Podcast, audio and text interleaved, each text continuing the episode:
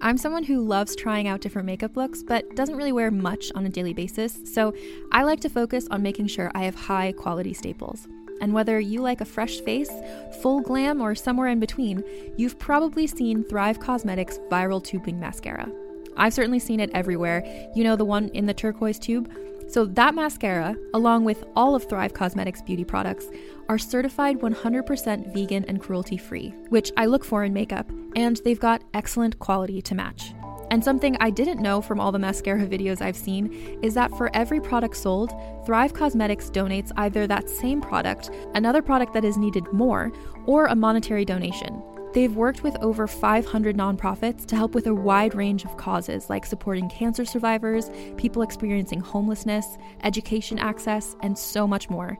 Knowing that makes me feel even better about using their products. And I do enjoy using them. Like I said, I like having high quality staples, and so my favorites are products that are multi purpose, like the Brilliant Eye Brightener. It comes in a bunch of colors, and I like using them as eyeliner, eyeshadow, and even highlighter. Thrive Causemetics is luxury beauty that gives back. Right now, you can get an exclusive 20% off your first order at thrivecausemetics.com slash thrive. That's Thrive Causemetics, C-A-U-S-E-M-E-T-I-C-S dot com slash thrive for 20% off your first order. This episode is brought to you by Visit Williamsburg. In Williamsburg, Virginia, there's never too much of a good thing. Whether you're a foodie, a golfer, a history buff, a shopaholic, an outdoor enthusiast, or a thrill seeker, you'll find what you came for here and more. So ask yourself, what is it you want? Discover Williamsburg and plan your trip at visitwilliamsburg.com.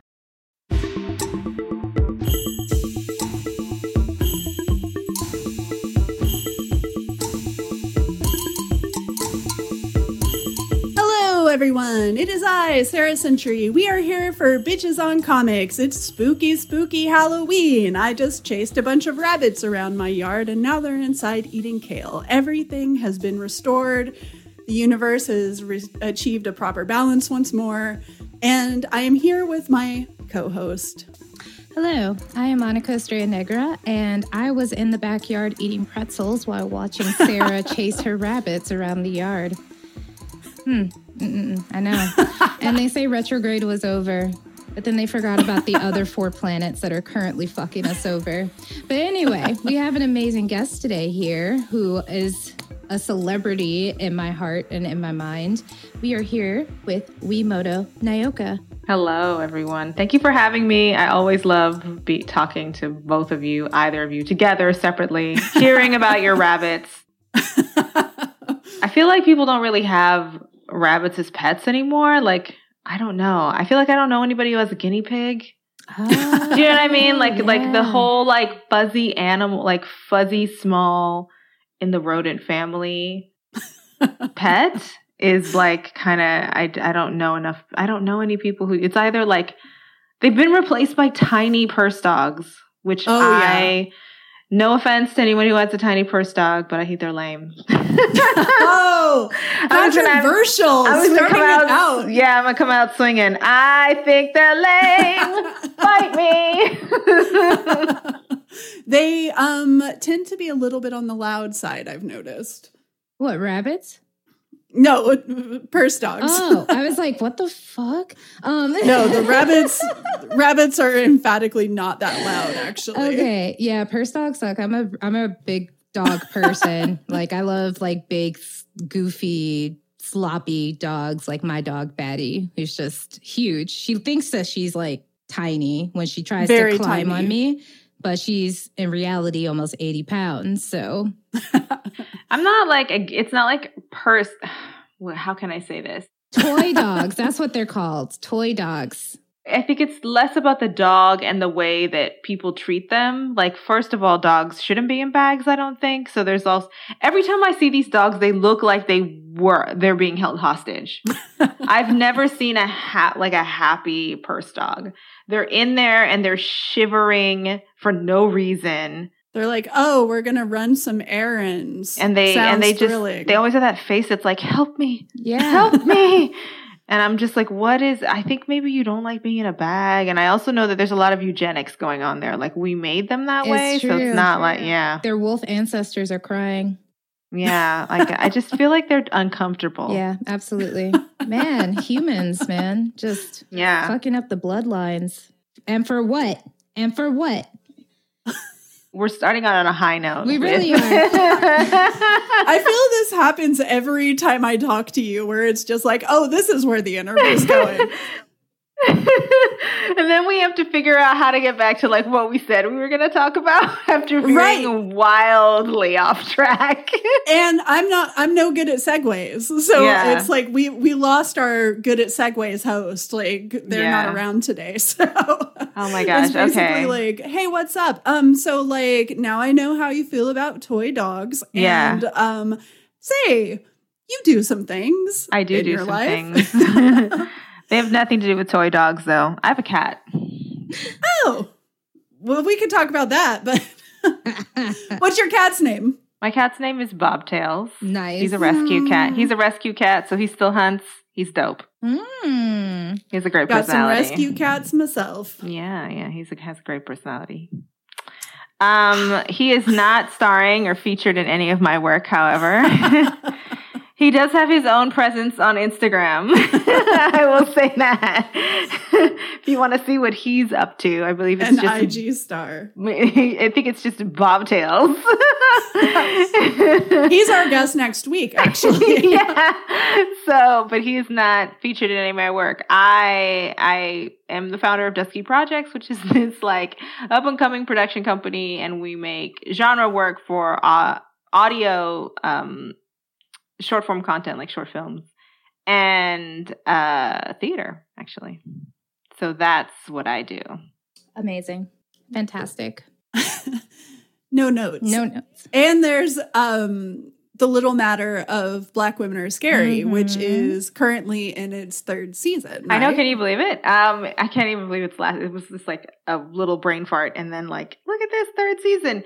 Yeah. So, Black Women Are Scary is a podcast, everyone, and uh, we produce short horror story written by BIPOC authors. So there's a different author featured every month.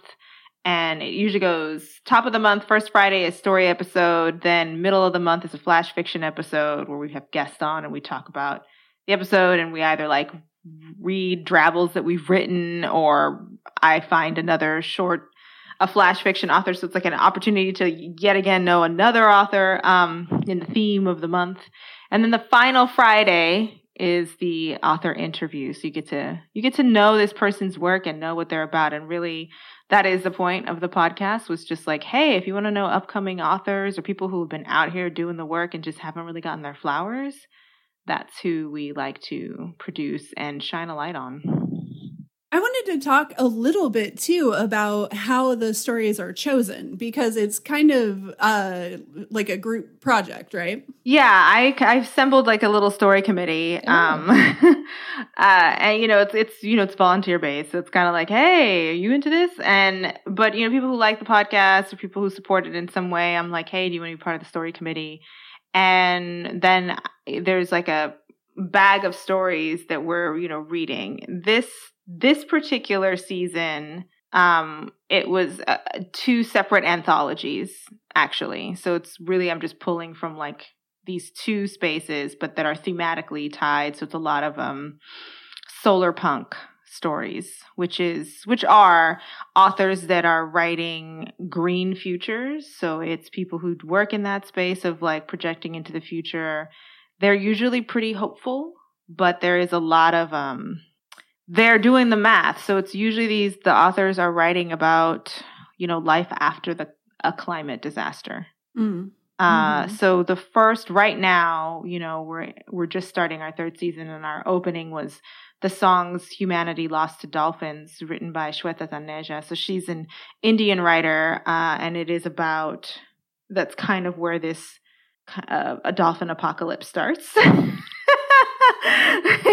it's an excellent story please like listen to it and her, her interview is now up because we're in october yeah so please listen to like these these past three episodes that we did she's an incredible author who's done who writes for young audiences as well as adult audiences um in this sort of magical macabre space. Mm. Uh, but it is a future where, you know, we are living in dome cities. We have completely removed ourselves from nature. And then all of the children begin to hear the songs of the dolphin and take to the ocean. Wow. God, that's cool. Yeah. And it's about like, it's told from the perspective of mothers, like on the day when the children all ran into the ocean. Oh, yeah. so it's like, you know, it's it's still I mean, I'm asserting that it's a horror story even though it's like in a solar punk anthology that's called uh, Multi-Species Cities.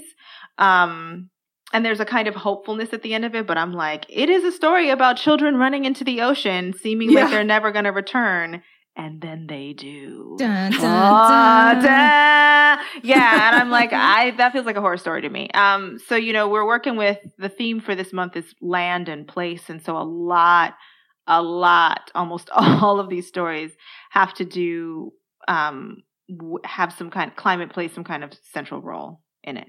Oh, that's uh, extremely interesting. Now I'm like, I haven't listened to this yet, so I'm like, uh, I want to like run off to the side and um, yeah. listen to it real yeah, quick. Yeah, she's but, great. Yeah, I've never heard of solar punk like as a genre. That's really interesting. Um, how did they come about that name? Like, what does it encompass? That's what I'm mostly curious about. So far from what I've read, which is just really um, the multi-species cities that we're anthology that we're doing, and then later on in the season, we'll be doing some things from the 2022 climate uh, future ancestors that just got released by Grist, which is an organization that deals primarily in climate crisis, and they have this anthology that they put out in October. Um, this is their second one where they basically recruit speculative fiction writers to write about climate futures to you know to like okay the thing happened like right past that and write something hopeful. So but of course because people are dope they tell the truth you know? So it's just kind of like i've those stories are up on their on their website. You can look at you know 2020 to 2200 climate oh my god what's it 2200 future ancestors. Um or you know just go to grist g-r-i-s-t dot org to see. It's free. It's just like up there. Um, as I understand it, solar punk is people, you know, most of the time, I didn't even realize this, but we're usually looking at some kind of like cyberpunk when we look at the future. Like that whole view of the future that is clinical, that is like um sterile, you know, there's it's there's not really a whole lot of organic life. In most of the like things that are set in the future, it's very machine, you know, AI and all that kind of stuff um lots of gray colors or like in the you know if you look at the matrix it's like the earth is scorched everybody's in in vinyl. Um you know what i'm saying? Like this is usually what we think the future looks like and solar punk is the opposite of that. It is imagining a very green a very lush future a future where technology and like green tech reigns and then telling a story within that and that's one thing that I see that's in common about all of them that it's like it's still a green space and then also because of that climate and the realities of like what is happening with the climate play a part in the story. It's not like secondary. Very nice. That's so cool. Are you ready to shop? Rakuten's Big Give Week is back Get 15% back at hundreds of stores, and it's all happening this week, May 6th to May 13th. It's the perfect time to shop for everything on your list for spring and summer, like clothing, outdoor gear, and travel. I know I'm using this week to stock up on some warmer weather essentials at Ray-Ban and Ulta, and I love that Rakuten even helps me save on travel at sites like hotels.com. Rakuten really is the best way to shop, and you can save even more by stacking cash back on top of deals. Plus, during Big Give Week, that cash back is bigger than ever. With Rakuten, membership is free, and when you sign up and shop today, you get an extra 10% cashback boost. That's an extra 10% cashback on top of the 15% cashback. You won't see higher cashback rates than these. Go to Rakuten.com or download the Rakuten app. R A K U T E N. Shoppers get it. Another day is here, and you're ready for it. What to wear? Check. Breakfast, lunch, and dinner? Check. Planning for what's next and how to save for it? That's where Bank of America can help. For your financial to-dos, Bank of America has experts ready to help get you closer to your goals. Get started at one of our local financial centers or 24-7 in our mobile banking app. Find a location near you at bankofamerica.com slash talk to us. What would you like the power to do? Mobile banking requires downloading the app and is only available for select devices. Message and data rates may apply. Bank of America and a member FDIC. And um, I'm I'm I'm primarily curious about your story committee and how that works. How does that process work, especially um, when it comes to planning out your material for like the next month or so? Like, what what is like the? Do you guys just read a bunch of stories and then you come to a general consensus, or are people like actively looking out for stories, or do you gather all of the material and try to assign it to people? I gather like uh before it was like I was gathering as many stories. I'd like put out a call or, you know, after our first season, it was like, okay, do you have more? Who do you recommend? Like, so it was very much like with authors that we'd have already worked with, who do you recommend? Putting out calls, um, posting out, you know, calls on our social media like, hey, we're, we're, we're reading stories. And those are just kind of one offs. And then just, I was like, figuring out a flow to it. This is the first season where I was like, I want a genre, I want a theme, and so everything has to be with this theme, and it kind of narrowed it down. And that's sort of why it's like it's these anthologies and it was about gathering that putting that in a, in a you know a drive and say like okay you have x amount of time to read it and give me three to four recommendations. And i provide a rubric of like this is what it's you know we're looking for. And then i just go by like who gets the votes basically. Like i leave it up to the story committee to be like if i see like okay a story get you know both of them mentioned the same one or you know something like that then that's really who wins. It's not or not wins in quotation marks. That's yeah. what we produce. Like, i mean we have we can't we don't have the capacity to produce all of the stories are and yeah. they're and they're fantastic which is why there's always space to be like this is from this anthology. Please get this anthology and like read the rest of the things please. Um because it's a lot like we're a small operation and mm-hmm. no for you sure. know like doing full on sound design is hard and it takes a oh, while yeah. um and it's all front ended so this stuff is happening like well before we even start mm. yeah you know what i mean so we're not really in like nobody's reading stories when this the like really when the once the we get kick in like once things air stories have been chosen um they're in a lot of them are in post some of them are done Okay. So it's kind of like this this work really happens. It's like summer reading, we're doing this, you know, mm-hmm. or like spring for the fall. So that's kind of the process there. And the reason I have a story committee is because I don't want this to be a podcast. It's like this is what Wimoto likes. Yeah. So so you're totally within your rights to just like it's my podcast. This is what I like. Yeah. You and I actually listen. I don't I don't want that. So yeah. that's why I have other people weighing in mm-hmm. on anthologies and going the anthology route is great because then I really like establish a relationship with the publisher and I'm mm-hmm. like, hey, I usually reach out to them and I'm like, I really want to produce stuff from here. Can we get a copy of this? And um, then can you like introduce me to these authors that we're gonna choose? And that just is more just I find that is received better than me just like messaging them at random, which I tried. and nobody got back to me. So I was like, okay, you need somebody who knows somebody or somebody who knows you. I get it. I'm a stranger. Um, so they facilitate like a meeting. You know what I mean? Like they set us up like on a date, if you will. if you will, they're like, no, this person is for real and she's going to do this thing and she wants to produce your story. And it's like, you know, I have a hype man. Yeah. Uh, so that's how we went like last season and this, and this season. Like last season, it was, um, Slay from Mocha Memoirs Press. Mm-hmm. And so this season, it's multi species from World Weaver Press and then, uh, 2200 future ancestors from Grist, you know? Mm-hmm. Mm-hmm. And that's, I, I'm liking this idea of it, like everything being attached to a theme because then I find out these fun, then I discover these fun subgenres like solar punk, which I don't think I would have stumbled on if I wasn't looking for stuff that's had to do with like land and place. Right, you know? exactly. Um, but it is not me deciding all the things.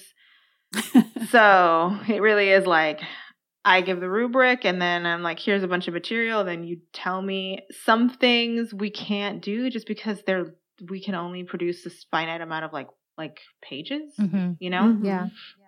So there's a there's there's certain things to the rubric that just have to do with logistics. Right. Where it's like it can't be longer than this, it blah blah blah, you know, like that kind of thing. Um but yeah, that's the process. I don't know. I hope that wasn't like boring. No. No, I can guarantee you that we are both sitting here rapt attention, completely enthralled. I was going to ask, because- how do I sign up? But I, I, I don't know. Can I? Oh, can- that this is you officially have, have signed up because you told me you wanted to Yes. do it. so if you want to do it, then yeah, next time around I'll be like, you'll get an email soon. Actually, Okay, jump in the DMs. and I'll I'm be there. like, these are the stories. Give me some recommendations. okay, I'm down. See, sometimes when you shoot your shot, you're successful. Yeah. You know?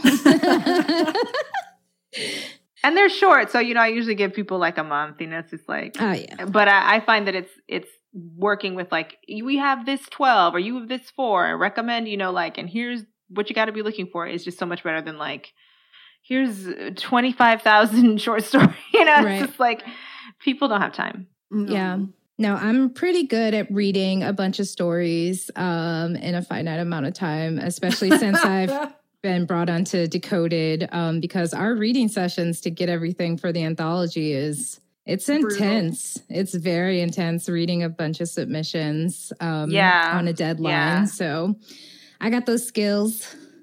I think it's great that you guys have submissions and that people I'm like there's a there I don't know if anybody I don't know if people understand how much work goes into like setting up a submission page making sure people know about it and getting people to submit Mhm. Mhm. To your Yeah. thing. Yeah. like that in and of itself is a lot Mhm. and then there's the back end of like now we have to read all this Yeah. in a perfect world it works and you have too many stories That's it. We tend to have too many Mm-hmm. where we're just like, oh, we've got to turn all these nice folks down. Yeah. Like, yeah that's yeah and then that's like another problem right yeah. And it tends to be honestly very arbitrary, which is kind of the thing that surprised me the most and made me be like, oh, when I get rejected from like an anthology or something, like it is down to we had this space for this kind of story, you know, like Yeah, kind of yeah. uh, situation. So it kind of gave me like a, you know, inside baseball look on things where I was like, oh, okay, yeah, that makes sense then. like, I've been uh like fortunate enough to like appear in a bunch of anthologies, but now I'm like, oh, I don't feel so bad if I get rejected. Yeah, because right. I'm like, well, right um, I was gonna ask earlier today. I was watching a bunch of horror uh, trailers all in a row, and they were all uh, kind of just like jump scare, like a jump cut of jump scares, kind of. Like it was just like this is scary, ah, and then it was like, and then this other thing was scary, and it's like ah. and I was thinking about how how there's kind of this like there's so many worlds of horror, right? Like there's people who like really just want to go have these kind of like shocking moments and then be like, well, mm-hmm. that was a great horror movie. And then they go home and carry on about their lives or whatever. But something with like Black Women Are Scary, like I've listened back to like the very first episode. And every single episode, like I will walk away. Like the reason it takes me actually a long time to get through your all seasons is because I have to sit and think about like every story, like extremely. like I'm just like, that story meant this, but it also meant this. And it probably meant something that I don't even know about. So let me think about that for a while. And uh, that w- is very much reflected in the fact, like, I was on one of the, um, what Flash Fiction Friday, right? And yeah yeah we were talking about a story that just like, I still think about that story all of the Oh, time. yeah kimberly and munsami nature that protagonist right Ah, I'm obsessed with her. And we talk about it like literally, I think we had, um, oh i had to you cut know, out like, so much it was like two hours of conversation yeah, we were talking and I like could not shut up. And it was one of those situations where it was like, and yet still had so much to say, right? Like Yeah. there was just like a lot to unpack with that character. And like just the themes and everything about it. But I feel that way about every story that you all run. So I was kind of thinking about how there are all of these different worlds of horror and like how so often people are like, well, I don't like horror or something. And they always are reducing it to like, well, it's just all gory or something like that. Yeah, right? right, right. And it's like, that's so much like not what horror is to me mm-hmm. because it's like, yeah, I'll watch like the goofy, like, you know, like I don't want to call any specific movie out. I watched like Malignant and I thought that it was like the silliest thing I'd ever seen, but everybody loved it. It was fun. But It yeah, exactly. It was fun, goofy, like very gory, you know, all of the things. And but I was like, I'm not gonna like sit around thinking about how heavy that was, you know, for like Yeah. weeks at a It was time or something. deep. the movie's so deep. It was not deep. Dear reader, it, was not deep. yeah, yeah, but that's like the point of that that film. You know, like I watched it in the afternoon. I watched it because like James Wan right. does pretty ass directing, and I was Yeah. like, look at the window and the lights. Oh my god, this, Seriously. this camera shot where we're on top of the house watching her run through it is amazing. And it was written by uh, Akela Cooper, I believe, is the screen. Like it was written by a black woman. It was Yeah. the reason Oh, why yeah, I, okay. I I watched it just because you know Yeah. Issa Rae. Yeah. I'm, I'm rooting for everybody black. So like, Right. Yeah. and James Wan is just like one of those horror directors that knows his stuff when it comes to Yeah. like cinematography and the aesthetic that comes along with it. Like he's Yeah. definitely done his research, and that's why I think I enjoy his movie so much. Not so much for Totally. the plots, like when I think about was it ser- The Conjuring? You know about the people. yeah. this, the fraud people or whatever. Like those movies, I those know. movies are awful, but they are filmed beautifully and they're just pretty to Yeah. look at. I could watch it on mute actually if I just don't have to Yeah. hear them talking. I liked The Conjuring actually. I enjoyed do? that. Yeah, as a, as a I don't I'm not a fan of possession movies, but I did Uh-huh. I did like The Conjuring only not only because it, you know it was shot well and I'm a fan of uh, the actress Lili Lili Lili Taylor, right? yeah, Lili Taylor. Uh, I'm a fan great. of her. Mhm. Um, but also because it was like the first time where a white family is in a haunted house and they actually explain why they don't leave. Yeah. Yeah, yeah, yeah. and I just really appreciated that somebody finally like addressed the elephant in the room. Other than the dad just being like, it's fine. We It's should just cool. yeah, yeah, like no, they like they all were aware that like this house is fucked and the, like we should leave and here's why we can't. And Yeah. it was just like the first time where that happened and I was like, okay, so we're in it to win it. Here we go. Exorcism, exorcism go.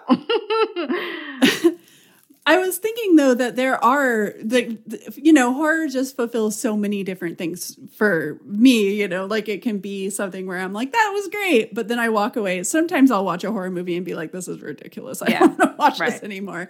Obviously there's some things about that that are just a taste but I was just kind of curious if like I, I guess like it sounds like you pretty much like horror across the board, but like I said, with Black Women Are Scary, you just get these stories that are so impactful. And so I've just been kind of like trying to, I guess, like trying to piece together in my own head, like why, why do all of the different horror genres, like subgenres, appeal? You know, like why and how does this all mix together? I guess. you know, I've kind of been mulling over like that. Maybe not that exact question, but in this, I'm wondering how horror and what def- what how horror is defined is is inevitably going to change as you have different perspectives, different writers joining center stage. Mhm. You know, like I, I was just thinking about Nope. Like I went to see that yeah. a little while ago, and I had a great time. And I know that people, some people don't love it, or they'll say like it's a bit slow, and all of these. Th- like I see that, like I love this, but it was a bit slow. But like stay with it, and I'm like I didn't think this was slow at all. Uh-uh. But I also am just like, if you are used to going to see Saw 5, seeing Yeah. Nope is gonna feel slow to you. sure. Like, yeah. I don't know what your usual like horror diet, for lack of a better term, is. So if you are a fan of Hitchcock, Nope is fast as hell. like it's fine. You know what I mean? Like, are you you know are you watching these like cerebral? How what kind of horror that you do typically like, and then how does that is that being like kind of like challenged or subverted, or like you know, how are you pleasantly surpr- surprised by a film like that? Mhm. um and and so on and so forth. You know i'm just thinking of like i haven't seen nanny like these these i didn't see master yet but like these like new stories that are kind of coming out that are changing the rules of horror which were defined by you know white men. And it was horror is such an act of intimacy. Like i'm telling you what i'm scared of. So the fact that like a very protected group has been basically dictating what is scary is a pretty powerful thing that's been going on Mhm. and that has trained us. Like we've been trained to view what is scary in a certain way and we've been like there's both both linguistic and visual training indoctrination for yeah the you know we can even say um that's been happening even if it wasn't like intentional just by only having like one particular perspective always standing in the in the front uh, mm-hmm. uh and so i don't i think it feels like subgenres but i'm not sure it is is you know like i guess what i'm getting at like I think those subgenres exist because they're just trying to, it's just another thing where it's like we make these subgenres like I was having a conversation with on our Flash Fiction Friday last month. I had um, Lacaze Cousineau, who's the uh, editor in chief at the Sealy Crow, which is sort of the first magazine, fantasy magazine that is run by a black woman. Um, and I was talking about like what is Afrofuturism because mm-hmm. I don't I don't know I don't know if I understand what it is really. And there's some people who um, I've had to wrestle with that. Like we talk about, like you know, if you write sci-fi, people will automatically say like, oh, it's at like people will throw that at me and they'll be like, yeah, let's talk about Afrofuturism, and it's like, but I don't actually write Afrofuturism even when I'm writing sci-fi. Mm-hmm. And I'm like, is it just that there's a black person in it and that makes it you know right. that's like I, I feel like, like that happens every time and people have just dropped that word whenever there's just like a black face like in a story and i'm just like mm-hmm. i don't think that that's mm-hmm. necessarily afro i don't think that's what's happening. Yeah. And and like you know people will go on and on about like octavia butler being the mother of afrofuturism and i'm like i'm reading some of this stuff and i'm like i don't some of it maybe but then there's some books that i'm like i would argue this is just this is sci-fi. That's it. Yeah. That's all that's happening. And so like to your point about the subgenres, I think it's that. I think it's us wrestling. We haven't quite found the language yet, or we're not in a place where we can just say, like, that's a horror story. And mm-hmm. one example I, I, think is great is Toni Morrison's Beloved. Mm. It's a fucking it's horror, horror story. story. Yeah. It's literally about the ghost of a, of a, de- of a, a dead, dead baby. Yeah, like, yeah. like, come on. I just like don't understand. And like people have like talked uh Danny Bethea actually wrote a really good piece about um black horror and how it can actually be defined for when I'm uh, from Cinespeak, and this was last Halloween, and they threw in a piece about like how Beloved was actually like a horror novel, and Toni Morrison was like a very prolific like horror writer in that moment, and a lot yes. of people would not see it as that because, like you no. said, like the we've been indoctrinated to think about what are the things that are considered to be horror from always like the cis white perspective versus like what do we conceive of as being horrific in our own lived experiences right. from our ancestors' right. experiences, right? But no, beloved, like when I read that book, it like creeped the fuck out of me. Mm-hmm. we're opening with a dead baby. First of all, we're yeah. opening with matricide. Right. And then the rest of it is like, okay, so it's a dead baby. Like they're haunted for a solid, I forget how many months by this baby before she is manifest. Mm-hmm as a real life person. And she and then when they would just when toni morrison would describe her voice i was imagining that it was like da, da, da, yeah. like that's like that's how it, i imagined it in my brain. Um and i'm like how is this not the this is terrible this is horrible. Like i know like this is not a family drama. I didn't see that movie because like what is why is that not a scary movie Mm-hmm. Why it's not even shot like a scary movie. It's not approached like it's a scary movie. But I'm like, it that should have been a horror film. It should have been a horror film, and in some ways, it is still a horror film. But it was just I don't know. Right. It just wasn't right. held into the right hands. It doesn't have the correct aesthetic because like black and horror, I feel like that is still being defined within right. like this renaissance that we're experiencing. I mean, like black horror right. has always been there. I mean, like think about Eve's Bayou. Like that is like yeah, a total yeah. like southern gothic like right. tale, you know. But also wasn't regarded as such, right? No, like, no. I remember people being like, "That's like you know a drama or something." No, I yeah, watched that yeah. as a kid. Yeah, no, and the same thing with Beloved. It's like it's a family drama. It's a family drama about like black people, and it's like this is a ghost story. I'm sorry, it's straight up a ghost story. It's about story. a dead baby. I don't understand how you cannot understand. like it's just like it, I, I can't. I ugh, it makes me so frustrated. So these subgenres i think exist like you know even even as i described like solar punk it's dumb because why wouldn't the future involve green spaces you know like that is it almost feels political and mm-hmm. and these stories tend to be um if you like look at Grist and how they're advertising it these uh or i don't know advertising is the right word but how they're communicating about it they are talking about like a decolonized future because and so I think it's interesting that like the aesthetic that we that we have sort of accepted or understand is the under like the baseline aesthetic for this is what future looks like. To do anything else is to decolonize it. I think that's interesting that that's how we feel. I think it's telling about like how we think the the future has been authored thus far and what it means when new voices come in um, or when old voices who've been around are finally just like they get their flowers um, so i don't know if these are subgenres i think i'm i'm i'm one for like let us get to a point where there is no such thing as black horror it's just horror like uh, you know i don't know if we i don't know about these what is it? What's the word? Like the descriptors in front. Like I get it right now, but I'm also wondering where we're going with all the like Latin horror, black, you know, I'm thinking of like Tigers Are Not Afraid. I don't know if you've seen that film. Mm-hmm. No. What's that about? Tigers Are Not Afraid is a horror It's on Shudder.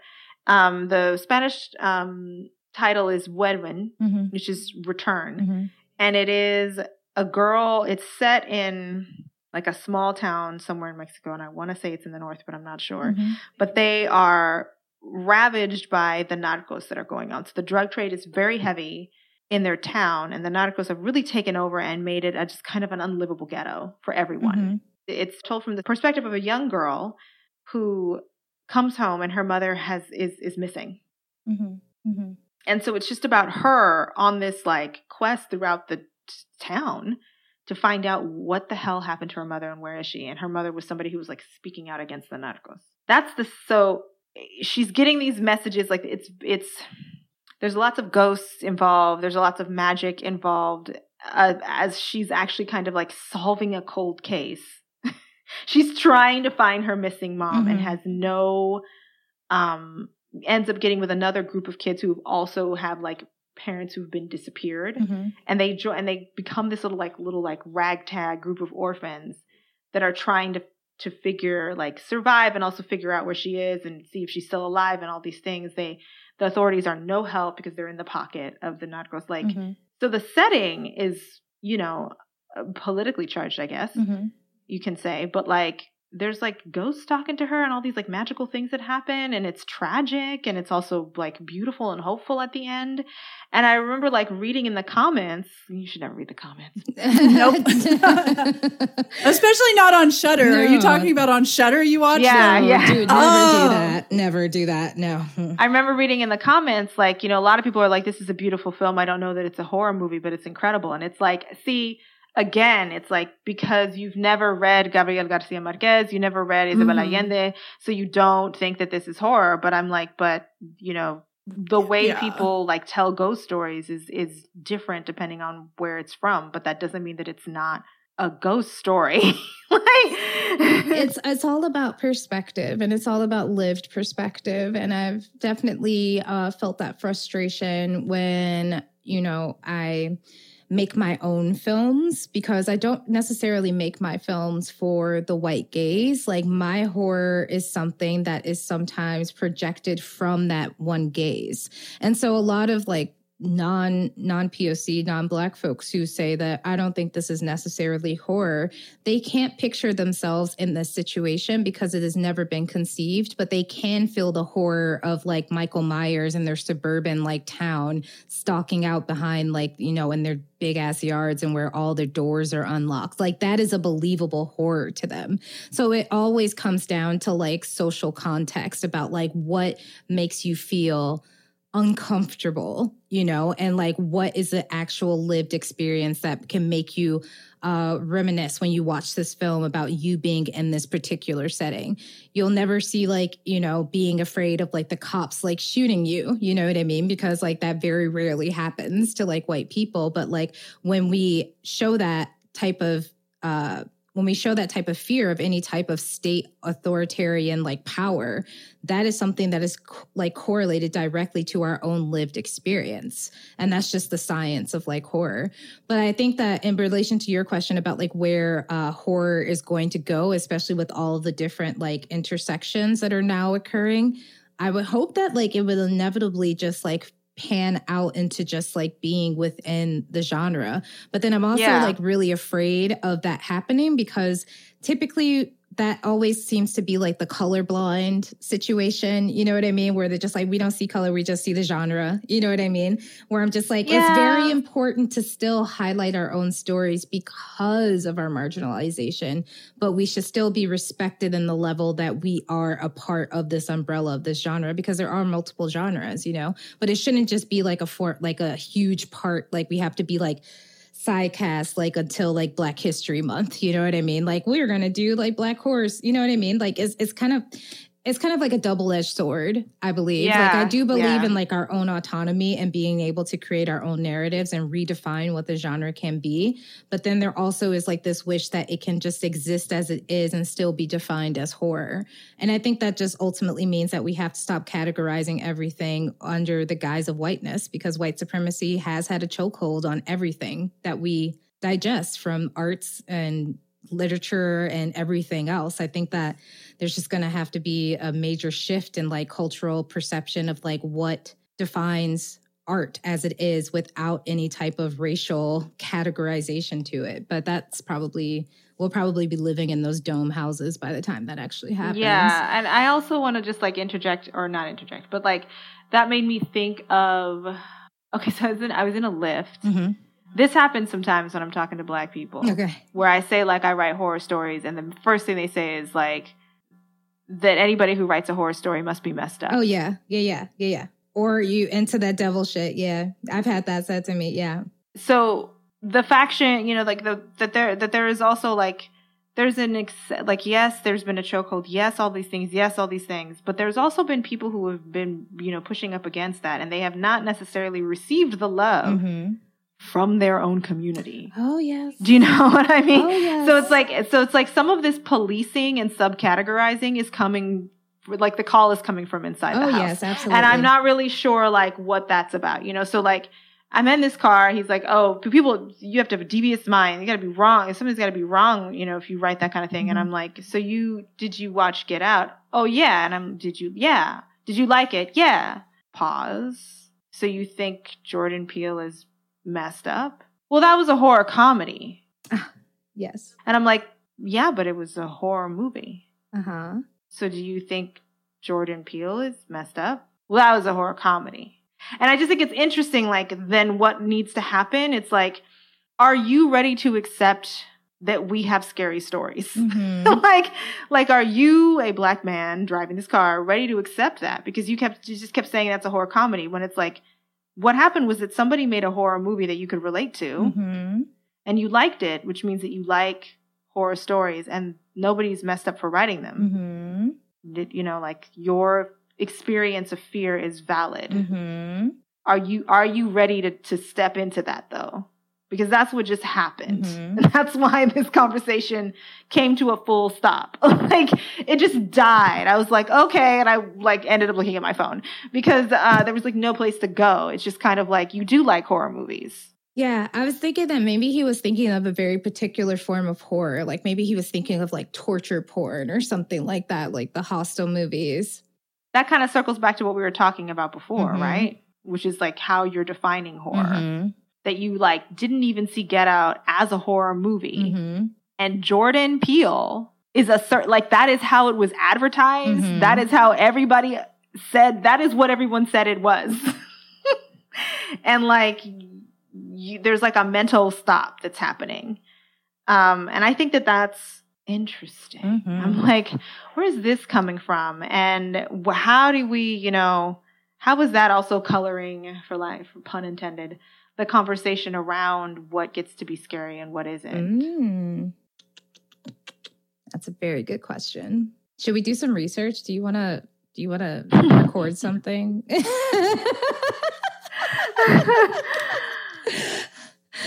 I mean, we might get in trouble, but I just I do think yeah, I just wonder about that. I just wonder about this as I read stories, as I read authors who are like get pushed into these other genres and I'm like this is a horror story. Mm-hmm and I just wonder like who who said it wasn't and is it is it always that is it always that it's like it's because of like you said like this white supremacist ideology that's that's like leaked into everything or is it now like something a little more deeper and more complex about you also needing to be kind of brave and say like, yeah, that's scary. Like again, like it's it's contrary to survival. You're not supposed to tell people what scares you. Mm-hmm. So it's a very vulnerable place, you know. Mm-hmm.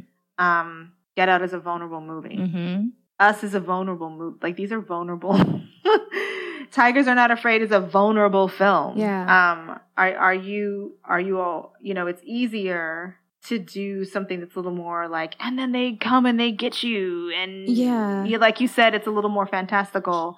I think it's, and this is just a, an idea that popped into my head, but I think that, like, when it comes to vulnerability and all of the atrocities that Black people have faced in the world, we have always been told to put on a brave face and to have this Yeah. certain resiliency. So I wouldn't be surprised if that were actually tied to it.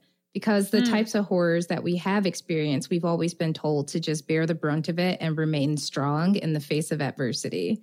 Right. So maybe right. like actually admitting that we are scared, this thing made us scared. You know what I mean? yeah.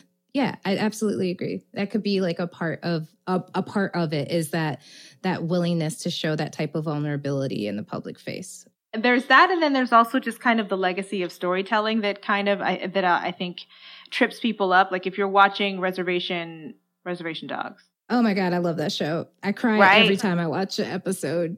okay but i'm like just thinking about the storytelling there's always a sense of like magic there's always a kind of like weird off kilter other reality Mm-hmm. that's coming in and i don't even really think of it because i'm like well i've read you know other native and and it's also kind of you see that in some of the latin american writers as well because you know i just kind of see that as part of like indi- indigeneity Mm-hmm.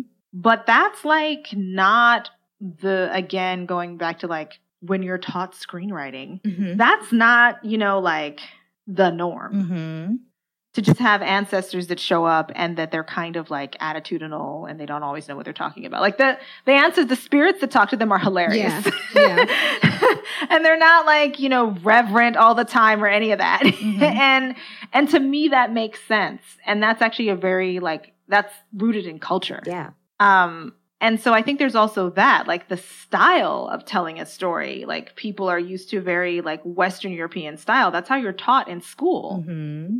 And so there's, it's like, it's an education that needs to happen on all fronts where it's like, it's a new way of telling us, not a new way, but it's an, a way that you may not be familiar with. And if you are familiar with, you have somewhere along the way, you understood that it wasn't legitimate. Mm-hmm. And so you do the thing like this guy where it's like, oh, but that's not really a horror movie. Yeah. Like you kind of cancel yourself out. Mm. So there's some like healing that needs to be done there. I think these films, but I think these people, you know, folks are coming in and telling their stories and people are receiving it. Mhm. I haven't watched They Them, but I know that that's a, I think that the setting for that is amazing. That's a slasher that takes place in a conversion camp. I'm like, now I don't know what it's like to go to a conversion camp, but like that movie's going to help me understand what it feels like, I imagine. Uh-huh. And usually there's like a jokey aspect to conversion camps in film, right? Like I've seen it on Riverdale. I saw it in But I'm a cheerleader. But I'm a But I'm a cheerleader. I was about yeah. to say, but I'm a cheerleader. Yeah. That's the only one I know of. the miseducation of Cameron Post. There's been several takes on it, and I think that you know maybe gay people just in general kind of need to joke about it Mhm. because Yeah. it is horrific. yeah. Um, these are all things that I love. I love, but I'm a cheerleader. That's like yeah, who that's doesn't, a- right? Like a such a movie. such an iconic movie. Um, but it's also kind of this thing of like, okay, but like, what's it's actually really scary, right? So like, it can sounds we have like terrifying. can we have like a movie that deals with how scary it is? And Mhm. it's like I I haven't seen they them either. While you were talking, I wanted to make a point. Um, have you listened to Toni Morrison reading Beloved as like the audiobook? no, is it spooky as shit? It's spooky as shit. Oh my god. Um, and is amazing. And like to, read it in a way that I didn't. So I was just like, oh, I'm catching like all of this extra, you know, depth to it that I like didn't even think about while I was reading it the first time. That's kind of like I guess like the good thing about listening to something Right. after you've read it in general. But I was just so happy. I love it when authors read their own work. But I was also going to say, I can't wait for you to see Master because I think that was a really good movie. And kind of to your point, it was like I saw a lot of people be like, "Oh, this is just like a Get Out ripoff," and then you're gonna watch it and you're gonna be like, "What?" Like- yeah yeah i do i am a little concerned my concern with the whole like black horror this horror asian horror whatever the thing is um, is that it it does then have to do with like I don't want to be stuck. I don't want anybody to have to write about racism.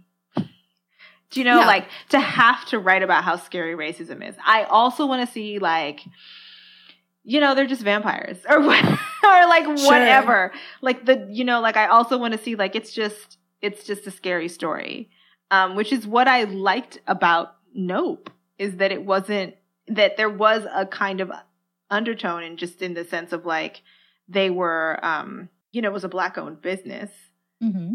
but that it stopped there. I think Mm-hmm. you know, and then it was just kind of like people in the desert dealing with this alien. Mm-hmm. That's it. That's it. It was just a good alien movie. like, and I'm like, I want, I also want that. Like, I don't want everything to be about systemic racism because that's not like the only thing that everybody talks about, you know? And so I, and I want the same thing for all groups. Like, I'm like, I don't want everything to be set in a conversion camp or everything to be about like you're fighting homophobes. Like, I also just kind of want gay characters to just be in a scary movie and live because they were just cast in this movie and then they live at the end. That's it. Mm-hmm.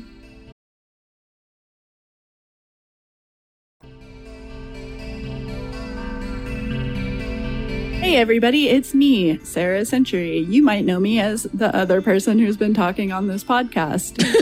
you know, me. So I'm asking once again the Bernie Sanders meme.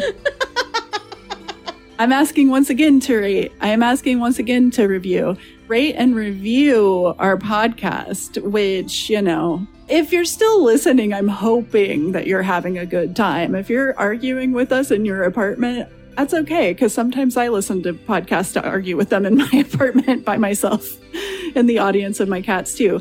Perhaps I've said too much, but if you, oh, I don't have anywhere to go after this other than go ahead and rate and review, won't you?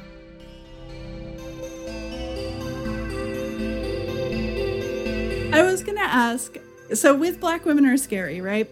First of all, you have a bunch of and they were just vampire stories. Yeah, That are great. So I think that you make your own point, right? Like I think that there's definitely a lot of that to look forward to in uh, Black Women Are Scary. But I was curious because as you mentioned at the top of the hour, we were talking about Dusky Projects and Yeah. kind of the film and theatrical side of Yeah. Now, I'm curious because I assume that there has to be a ton of crossover, right? Like, if you're working on the one thing, I'm sure like that kind of leads into and then leads into. But do you feel like Black Women Are Scary was an extension of that, of your work in film and theater? And how did that manifest for you? It was, um, it is. So it started reading, collecting a bunch of authors and reading them live, like in person, was a fundraiser for a play I was working on at the time. And the play was a possession story. So I wanted, I made a the, you know, an, like it's meant to be, it's like four people. It's meant to be in a black box. You're supposed to be, it's like an event. It's a happening. And I wrote a possession story because I hate possession stories.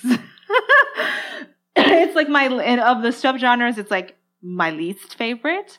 Um, and I sat around and I thought, you know, how come I don't like possession stories? People love The Exorcist. That's like a classic. Mm-hmm. Uh, and it's like, because I don't, it gets always about the church. It's always through Judeo Christian lens. And I'm like, and there are other beliefs and they have different uh, relationships to possession and to death and to the afterlife.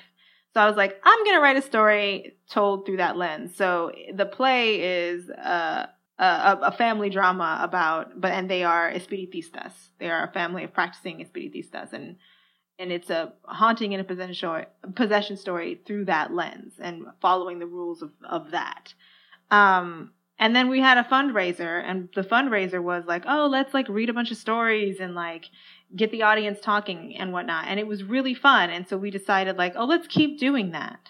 And so we were going to be hosting these, I still think we should do this, host these live dinner parties where we invite people over and we sit and we have a meal and we would just record the conversation as we like read through the stories and talk shit over like food and wine and stuff.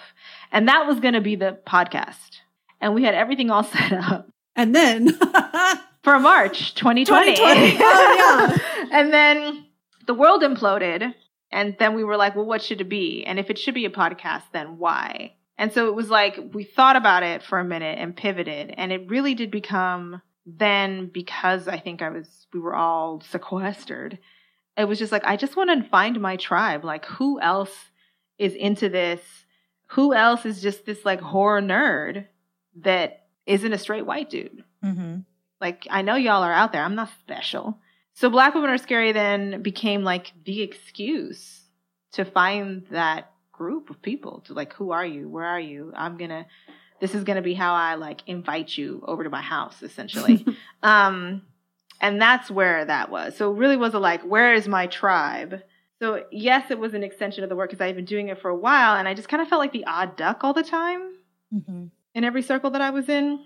And um, I was like, I, but I'm not. I know I'm not. I know I'm not. I'm like, so let's start this thing and see who else is out there. And I thought, you know, oh, it's going to take a minute. But what has been most surprising is just just how many people do in fact write in the genre and are just not receiving the attention and the resources that they should be getting. Yeah, I definitely think that Black Women Are Scary proves that because um have you had repeat you've had repeat authors, right? Like people who have been on featured more than once? Yeah, because it's like there's more where that came from. Yeah, exactly. They have a library of stuff. Just so you know what I mean. It's like I could cycle through this, the ones that I've had, and and not run out of material. Yeah. Like you know, without even necessarily like. I'm also small fry, so you know, there's some of the bigger people that I just can't get a hold of.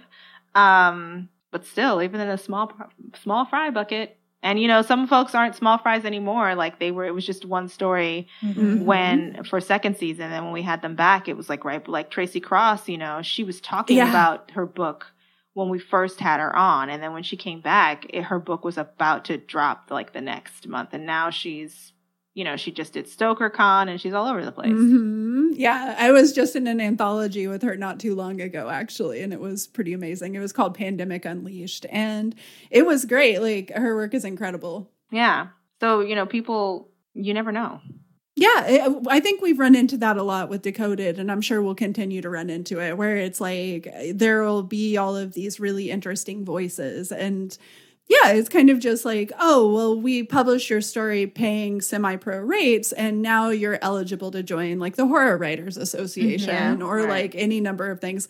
And it's like a little uh, stepping stool or something, which is like, we can be the stepping stool. I'm totally thrilled. I'm down. I'm down stool. for that. Like, let's. Be, I'm like, please let me be that. You know, I would love it if people. I mean, I, I just want people to be like to come to Black Women Are Scary and say like, I want to know about like who's up and coming, Mm-hmm. and then Yeah. they can just come and listen to what we're doing. I'm like, you know, because even in the flash fiction episode, some of the shorts that we've read there, you know, those people are not up and coming. Actually, they've got like some some notable credits, and it's like, and yet and still, Mhm. like they Yeah. wrote on two sentence horror stories. Like you should know who they are. Right, like, right. like they're dope. Um, yeah. I did want to reminisce for a second about when we did our episode and we uh, did our drabbles and Yeah, we, that was so much um, fun. Talked about Valjeanne Jeffers, who just recently passed away. What? I did not know that. Oh my god! Are you serious? Did I just tell you that? Oh no!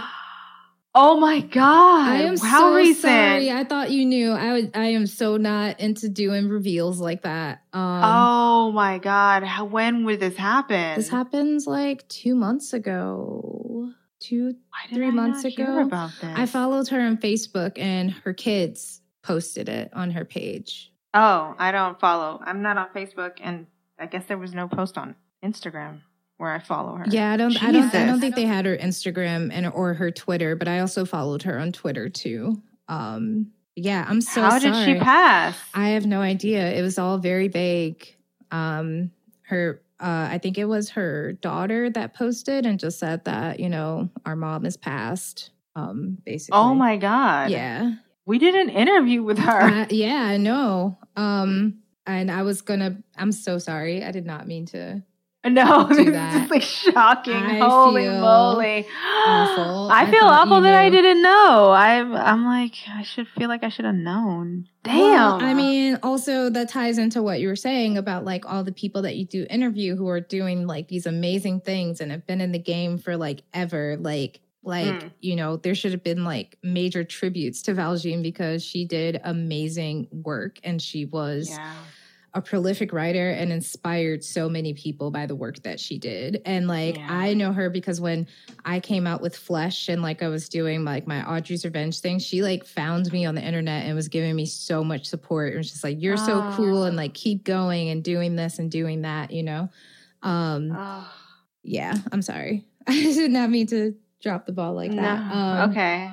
But so we're reminiscing about that. I'm yeah. reminiscing about that and just like all the important work that you do. Um, I just wanted to give you like your flowers um, because I think Oh, that is you. super important that you are giving a space uh, for Black women to show that we are doing the work and we're out here. You know what I mean? And I feel like even though there is like this quote unquote like Black horror renaissance is going on, there is Uh-huh. still misogynoir that is present and a lot of Yeah. people are still not giving flowers where it's due like we were talking about nanny and master and i feel like nobody really gives like credit or like is like shine shining the light you know on these two incredible like uh black female directors and when people talk Mhm. about black horror it's always just about jordan peele you know and it like rubs Yeah. me the wrong way because i'm just like there are so many you know That's also a part of that whole Highlander thing that we have going on where it's like there can be only one. There can only be one. Like there's like the flavor of the month, you know? And it's just like I just hate it. So like I just wanted to give you your flowers and just let you know that when I was on for that episode and we had that long conversation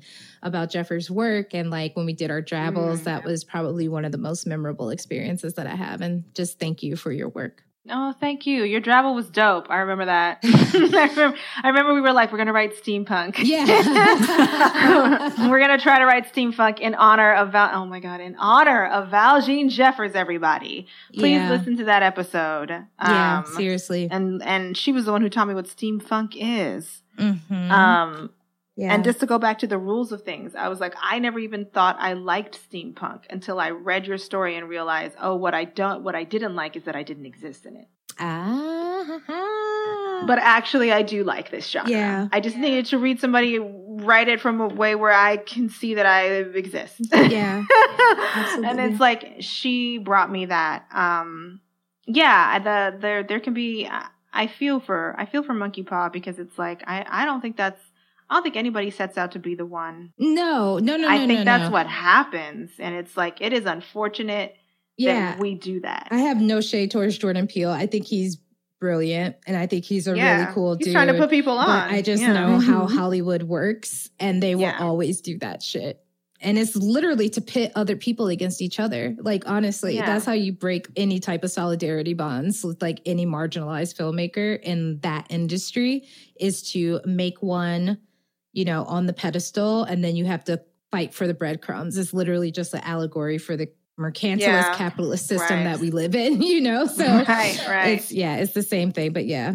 Yeah, I mean, it, it's exciting. You know, it's it's black female authors or some. It's like like I say, it's BIPOC horror authors. So I do make a point of like finding all the people, right, and producing. You know, are they Asian American? Are they Latinx? I'm looking for like I'm always on the hunt for like some indigenous stories. We haven't really done that. Um, indigenous from like North America, South America, Mhm. uh, Australia. Like I'm like, get at me. I want to hear it.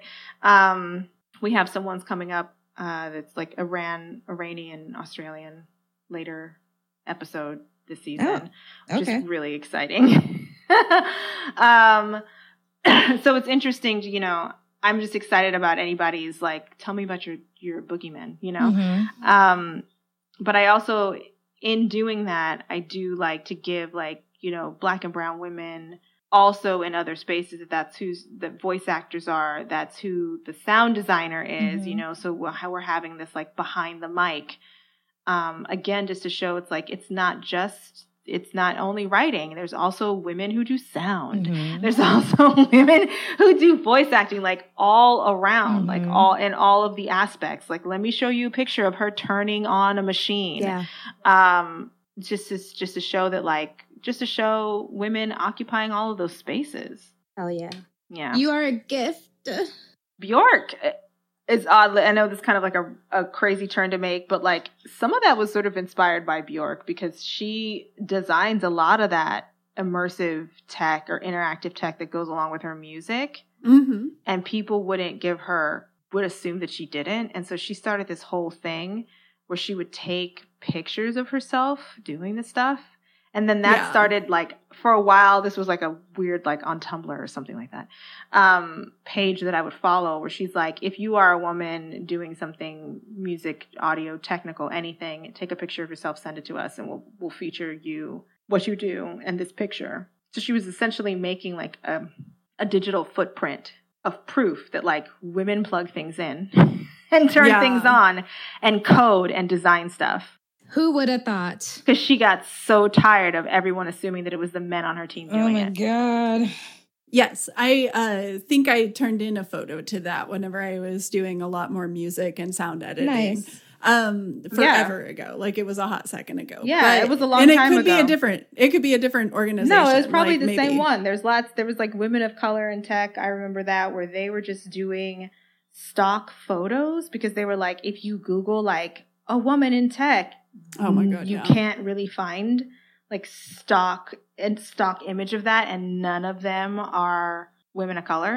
So they Yeah. just they literally just had a photo shoot where they were just like, we just want to flood the internet with like images of like black women at a computer. Yeah. like you know, like you know, she's Mexican and she's plugging in the stereo. oh my god, prolific. It's amazing. It's so small, but you then you realize just how to your point to your to what you were saying earlier, Monica, of, of like things having a chokehold, just how like deep that goes. Mhm. It's like you don't see it anywhere. Even if I were to just Google like blah blah blah da blah blah, like that image isn't going to come up. There's not going to be anything anywhere in the vastness of the internet that looks like you. in the fucking vastness of the fucking internet. so if you're like, I've never seen na na na na na that means that you should take that picture or do that thing. Yep. Actually, yes, that is true. That is the only way. If Yeah. you f- see that like it's not out there, just do it Then, yourself. yeah, That's- you got to do it. you gotta fucking do it. Yep. Yeah, I looked and I was like, is there any podcast that's doing it? I was like, nope. Okay, Let's do it. we'll do it. Yep. Sometimes you just got to get the job done, you know? Not to sell short your work as a writer yourself, because I Ah. was going to say you do tons of writing. I do. have heard many drabbles, for instance. Uh, on the episode, as you mentioned with Monica and listeners, we will go ahead and link to that in the show notes. So, you know, run, don't walk to listen to that episode. But yeah, I would I would love to hear what's going on with you as a writer. Like what are you up to? What do you have coming up? And then maybe we'll talk a little bit about what what's on the horizon for Black Women Are Scary. Yeah. So, uh, so one thing I have coming up is this month is actually one of my stories on Black Women Are Scary. Uh, I just happened to have something that fit my own rubric, and I was like, ah, look at that. And I don't have to.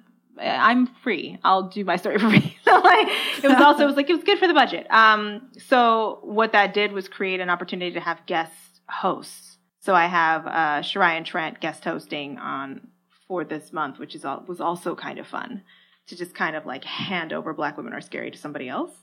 Um, and and start to think of it as like a thing that's like it's not about you know I didn't want it to be about me anyway, and I've kind of constructed it in a way where like maybe things like that could happen. Um, because it really is about you know featuring uh, authors. So that's one thing. This the Mountain is what we're producing. It's coming out October seventh. It is out for you. And that was uh you mentioned Unleashed, so it was in the Skywatcher Press, the Unleashed anthology. Oh yeah. Yeah, which I think is the one you were in one the earlier, like volume two. I'm in. Oh yeah. Okay. Awesome. Yeah, yeah. So it's like the same publication. Um, That's great. Yeah. So that story was um was published there, and we're producing it for this month. Uh, and then that's what's happening there. I did some had another story, and then I wake up that was in the Sealy Crow magazine, which I mentioned earlier. Again, like support that magazine, support black women doing stuff. it's a fantasy magazine, so there's all kinds of other things in it. Um, so eh, really though, I just got done doing a pilot called Teeth, which is um, a contemporary werewolf pilot uh, Mm. about the steps that women take to move from victimhood to monsterhood, and it is a horror western. Uh, Oh. and that that project I was able to work out at Stowe Story Labs recently in Birmingham, and it, then it was selected. It was an official selection at Horror Origins just this uh, not too long ago. Like the last Horror Origins just happened. It was like September 30th to October 3rd, uh, the film festival. So that's happened. That happened, and I'm like, okay, but TV is very long. mm-hmm. It's a long process. I'm kind of like, well, that has some like oomph around it, but I don't really know um, where that where that's going to go. So at present, mm-hmm. I've received some support, grant support for my horror short screenplay called Affordable Housing, um, which I am going to be making going into like some pre pre production with uh, Eunice Levis, who is a horror and sci fi um, director, also based in Philly. And her movies are dope. She's got Row in the Stardust and Invade that's doing the film festival circuit now, so please do like look that up and Absolutely. coming to a film festival near you. Um, she's also Afro Latina, so Row in the Stardust is a sci-fi centering Afro Latinas. it's amazing, and so is uh, Invade is like a climate sci-fi thriller, also centering Black and Brown people. So um, we teamed up, and we're gonna make a a fun. If all goes as planned, y'all, we're gonna make a fun uh, splatter comedy. So to just kind of go back to like be the thing you want to see, it's just a like very much in the spirit of Ash versus Evil Dead. Like I just wanted like a fun slasher creature feature, but like the black and brown women get to live and defeat them and get to defeat a monster. and it's like you can take it to be political. Obviously, it's called affordable housing. They have to slay this monster to keep their affordable apartment. Um, but it also is a lot of silly fun. Very nice. Ah, that sounds awesome. Yeah, coming to a coming to a streaming platform near you guys. Oh yeah. Just give us a minute to to make it. we, we just got some some support and we're like still kind of like, "Oh my god, somebody said yes. Uh, now we really have to make this movie. How are we going to do it?" we're in that we're in that place. Um but hopefully, I don't know, like yeah, in the near future, I'll be like, this is where you can watch it. Awesome. Yeah. Manifest that shit. So I was going to ask, where would you like to be found upon the internet? Is there a place for people to find you, and how do you recommend that people support Black Women Are Scary? Um, okay, so I have a fiscal sponsor, which means Woo. you can donate, and it's tax deductible, y'all. Woo. Woohoo! So you can go to our, you can just go like Black Women Are Scary. The link is there. You can make a one-time donation. You can make a recurring donation. Um, especially if you're interested in being part of the story committee, please do make a recurring donation. and let me know that you want to read stories. Um, but that is one way, uh, that really does help us like pay for, you know, the, the, the voiceover acting. Um, and some of that also goes to production. So every little bit counts, whether it's like five bucks or more than, or whatever you know much you want to want to give it it is it, it is meaningful uh and we appreciate it so much. And we shout people out like you're on the you're in the credits like sometimes we'll do like little like shout outs signal boosts on social media. So Black Women Are Scary is available anywhere and everywhere you listen to podcasts and the link to support us is available in all of that. so that's the way to do that. Um, and then uh, besides that, I'm on, you know, Instagram and Twitter at Dusky Projects. And that's really where we're like updating, you know, both the audio work that we're doing and anything else outside of that, whether it's film or theater. Um, so you can find me there. Beautiful. Well, this has been wonderful. I love talking to you. I love talking to both of you, in fact. Yeah. So, this was a delight for me. And I'm excited for the next time I talk to you because I assume it will not be long from now. yeah, probably not. Mm-hmm. um, I hope this was not like dry. No. It was just so, it was all, it was so like, cerebral. I don't know. I feel like the maybe it was just like because the last conversations we had, like you and Monica, you and I just talked about we wrote those drabbles and we were time traveling, and then Sarah, I think we talked about Xena for like so long. Literally on the last interview that we had with you, I had to cut like probably a good 40 minutes of us talking about Buffy. And it was like, it, it was after like five other tangents, is why I had to cut it. It was like, I love this, I love this, I love this. And then it was like, okay, now this is the tangent that has to go, I think, because yeah. we've already done many. Yeah. Um, yeah, I'll talk to you about Xena, Buffy, anything, anytime, yeah, yeah. actually. So, you know, hit me up, text me. Um, mm, mm, indeed. we'll chat we'll chat soon. And um, I hope everybody checks out Black Women Are Scary because no bullshit, that is one of my very favorite podcasts. Aww. I listen to a ton of podcasts, and that one you. is way high up on the list. So I, it's always a joy to kind of hear like the you know the inner workings of the pod because oh. I am truly obsessed with it. And I, what I love the most too is it has great listen back episode like kind of value. Like you can listen to it again and again and be like oh man i like didn't even catch that the first time. Yeah yeah they're pretty dense stories. I think you ask like where is it going? And it's like i just want to keep it going. Like i'm just yeah. really just trying to keep this ball in the air and am always looking for funding or looking like for regular funders like i'm always like what is the way to monetize the thing or blah blah blah when you're not famous yeah. um to just keep this to just keep it going to be able to keep reading to be able to move on to the next anthology and be like let's produce these like even just it's such a joy to have that conversation to hear you know like story committees like recommendations and then and to do that to like just the entire process of finding the right actor and then the direct you know we have like different audio directions those are also women and just being able to the whole process of it it was meant to be like a project of joy and love, right? Because it happened in the middle of the apocalypse. So I'm like, I just want to feel good.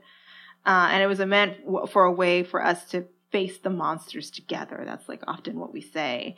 And I just want to keep doing that because the world isn't getting any less scary. And these yeah. folks are writing this work that helps you face those monsters and deal with that or not deal with that or question that or, you know, like it's, I just feel like it's a good outlet. Um, so the future is I hope that we get to do a fourth season and a fifth season and just kind of keep keep this going and keep highlighting these really great authors that should be highlighted. That's the future I want too. That's the future liberals want, right? like. It's a very small dream though. Like it's a small operation. I'm not even trying to like really like scale up or any of that. Mm-hmm. I'm like, I just want to like hang tight. That's it. um, and yeah, hopefully like people, li- I hope people listen to this episode. I hope they're listening to your podcast. Um, and I hope all, yeah, all the podcasts get like listeners. I know that's like yeah. super hokey, but I really do. That's not hokey. Not hokey at all.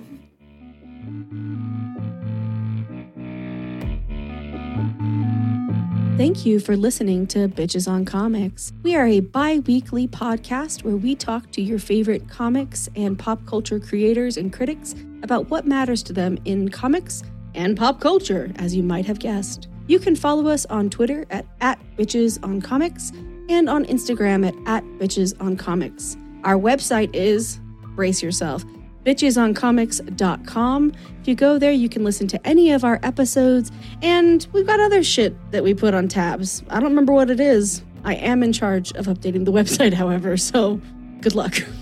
Thanks for the heads up. I'll go to this website now. If you'd like to support the podcast, you can do so by rating and reviewing us on iTunes, Spotify, or Stitcher, or wherever you listen to podcasts. I'm Sarah Century, and you can find me at www.sarahcentury.com and Twitter and Instagram. Still Sarah Century on those. I'm S.E. Fleenor. You can learn more about me at sefleenor.com. You can find me on Twitter and Instagram at, at se underscore Fleenor. Bitches on Comics is recorded by Kate Warner, who plays in the band Churchfire. You can find them at churchfiremusic.com. Our music is recorded by Katie Taylor, who plays as Earth Control Pill. You can find her music at earthcontrolpill.bandcamp.com. Bitches on Comics is recorded in Denver, Colorado. We want to recognize the indigenous peoples who have inhabited and do inhabit this land the Arapaho Nation, the Ute Nation, the Cheyenne Nation, and others who have been erased from our history and collective memories through colonization.